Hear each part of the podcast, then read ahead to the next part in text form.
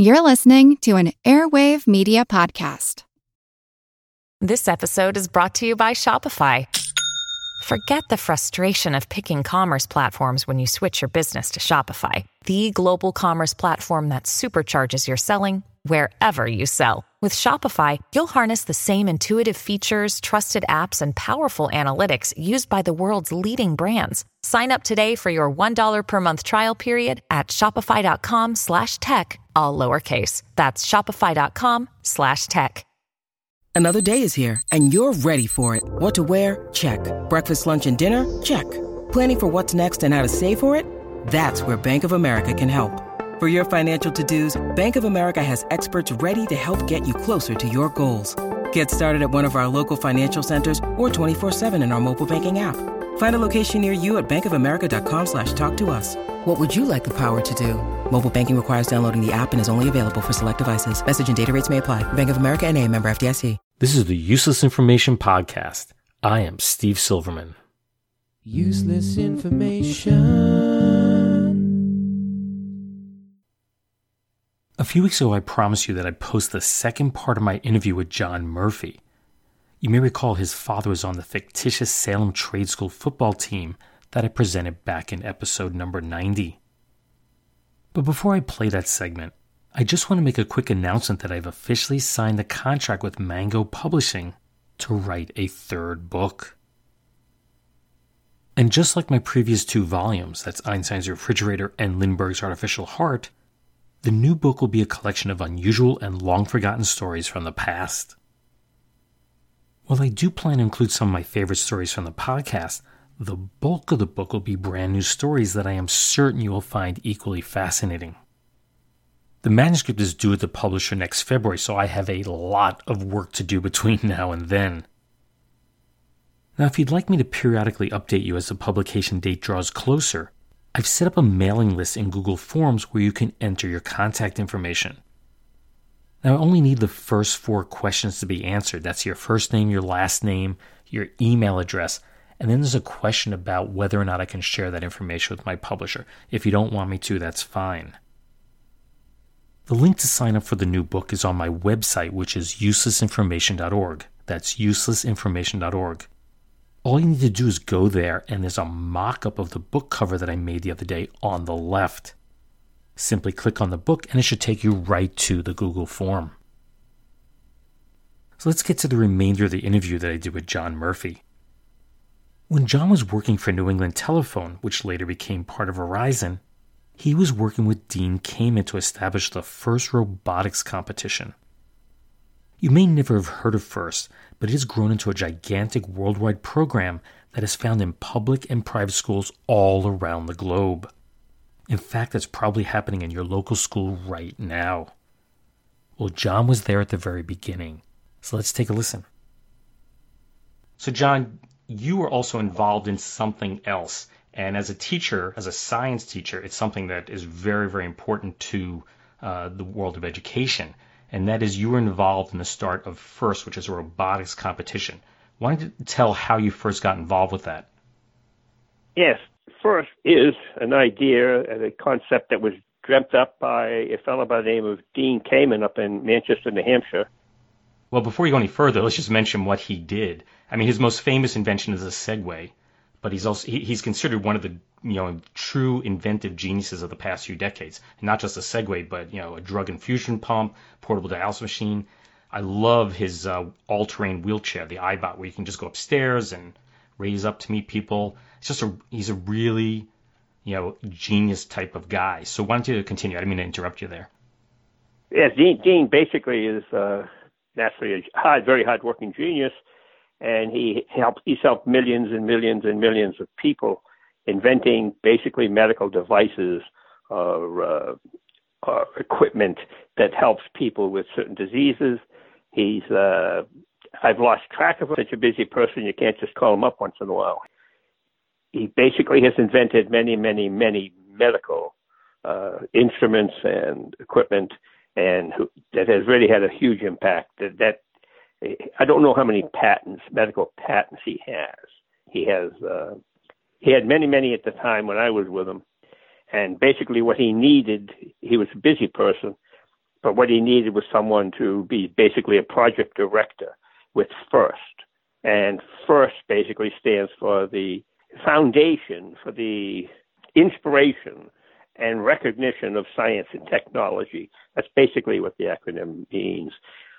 And Dean just needed someone to help organize it while he was doing other things. The irony is that, or the interesting part of it is that I was basically the only full time, I was on loan to him from a corporation. At the time, it was called New England Telephone Company. And I was the only full time employee of FIRST for almost two years while we were trying to get it going and trying to get a trying to get a found not a foundation but trying to get certain people interested in it and trying to get important people interested in the concept and also carrying it forward.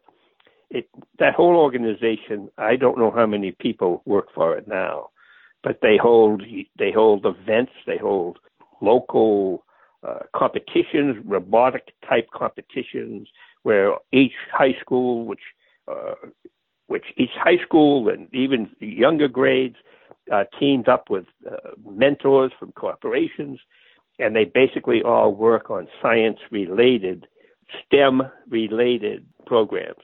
And the competition ends up in places like Disney World, and it now incorporates people from all over the world, schools from all over the world, corporate people from all over the world, volunteers. Many, many thousands of people are involved in this competition, all from an idea by from one person. Dean Kamen.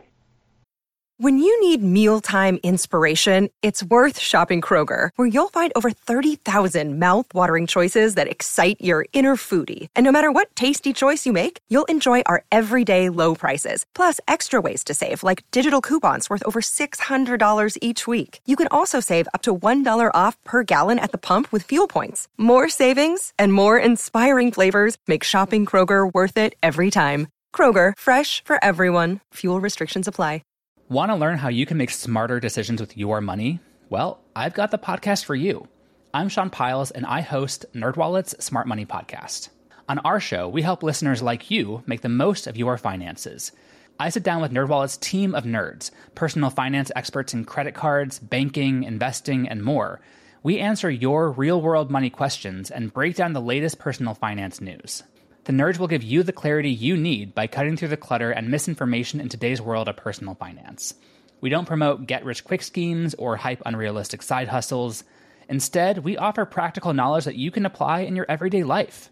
You'll learn about strategies to help you build your wealth, invest wisely, shop for financial products, and plan for major life events. And you'll walk away with the confidence you need to ensure that your money is always working as hard as you are. So turn to the nerds to answer your real world money questions and get insights that can help you make the smartest financial decisions for your life. Listen to NerdWallet's Smart Money Podcast wherever you get your podcasts. My school that I work for, Chatham Central School, we do have a FIRST robotics group, and it's amazing how how much the kids enjoy this. There's probably about I, don't know the exact number, maybe like 30, 35 students in our small school that are involved in uh, creating these robots. And uh, each year they go to different competitions the biggest one being at uh, Rensselaer Polytechnic Institute, which is RPI uh, in Troy. And you'd be shocked how many people are there. It's a big arena and it is packed. And you have people from all over the world who just come in and they're racing these robots around and they have to go through all these obstacles, climb ropes and grab, you know, different things and put them in different places. It, it's actually really amazing how many kids are involved with this.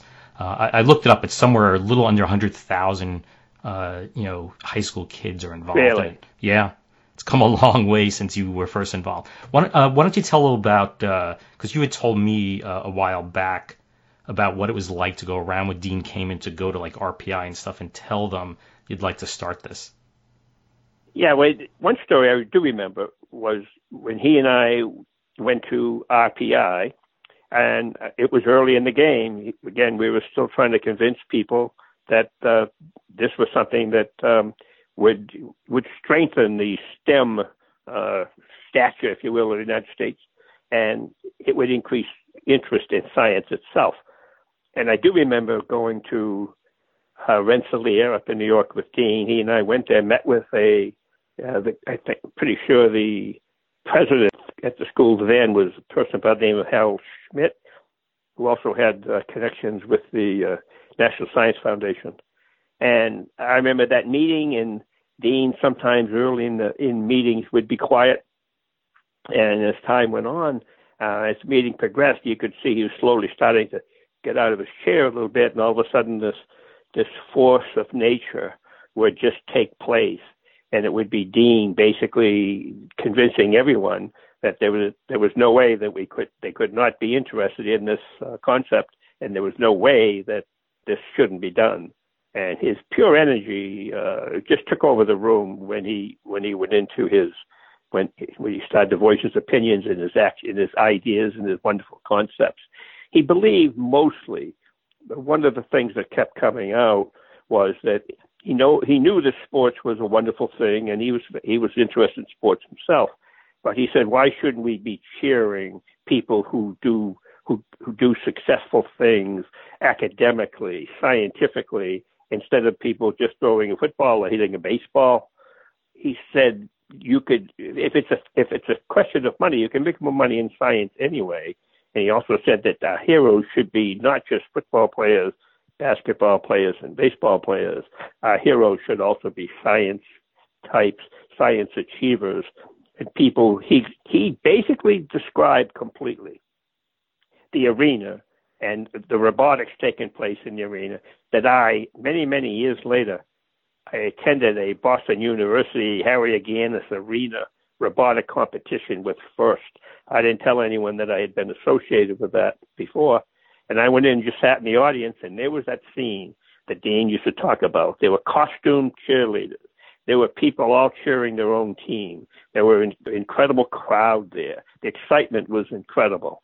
And the final match had to do with two robotic devices battling each other. I forget exactly what they were supposed to do. They were in a ring.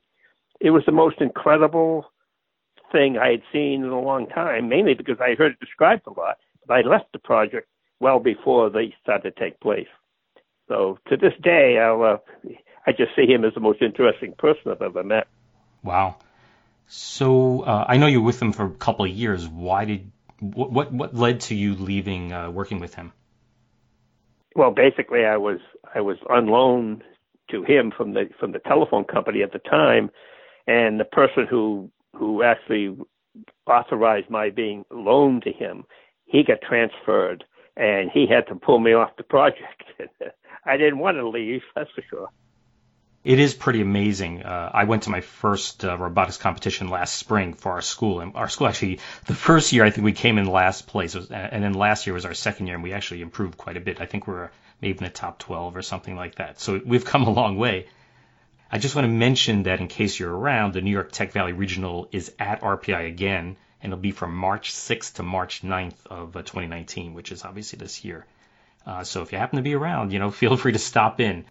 No, maybe I will then. That sounds interesting. March 6th, to, you know, I will be there. yeah, mark it on your calendar. If you're going, I'll be there. Uh, our school is definitely going, and I know they'd love for me to go with them. O- oddly, I was asked to be the advisor for our first group, but that was right around the time my wife got very sick, and uh, I told them that I expected I'd be out of school quite a bit, you know, which did happen. So uh, as a result, I had to tell them to find another advisor. Uh, I tried joining last year, but I had no clue at that point what was going on. There are so many volunteers helping out. Exactly. They, they've brought in experts from the outside world who really know how to do this stuff. You know, people who have degrees in engineering, people who are great tinkerers at designing things. You know, uh, one guy who works on it is a you know computer programmer. So they're able to help these kids and pull these things together. And when they start, nothing works right. Uh, but by the time they get to that competition, it's amazing how smoothly those machines are working. It's truly amazing. All again, all from the energy and vision of one person, Dean Kamen, and your help. Initially, again, I was I was really for almost two years. I was the only full time person working on that. A lot of people in Dean's world helped me here and there in the office, but for the most part, I was the only person that uh, that was working on it full time. It was it was just it wasn't easy, but it was very interesting, and I I loved every minute of it. John, I just want to thank you for being on the podcast. It's it's very very generous of you. Uh, when I first met you three years ago, I knew you were a great guy, and you continue to prove that to me. Uh, I just want to wish you the best of luck in with your dad's story and everything else. Thank you. Uh, it was a pleasure to be here. I enjoyed talking about it, of course. It's a very interesting story all by itself. Well, John and I spoke for a bit after this, but unfortunately I had turned off the Skype recorder by then.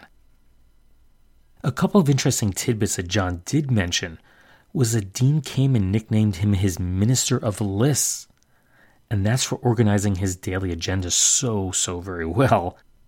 And also that John had played on Dean's softball team that was named the Decadence. That's D E K A, the Decadence.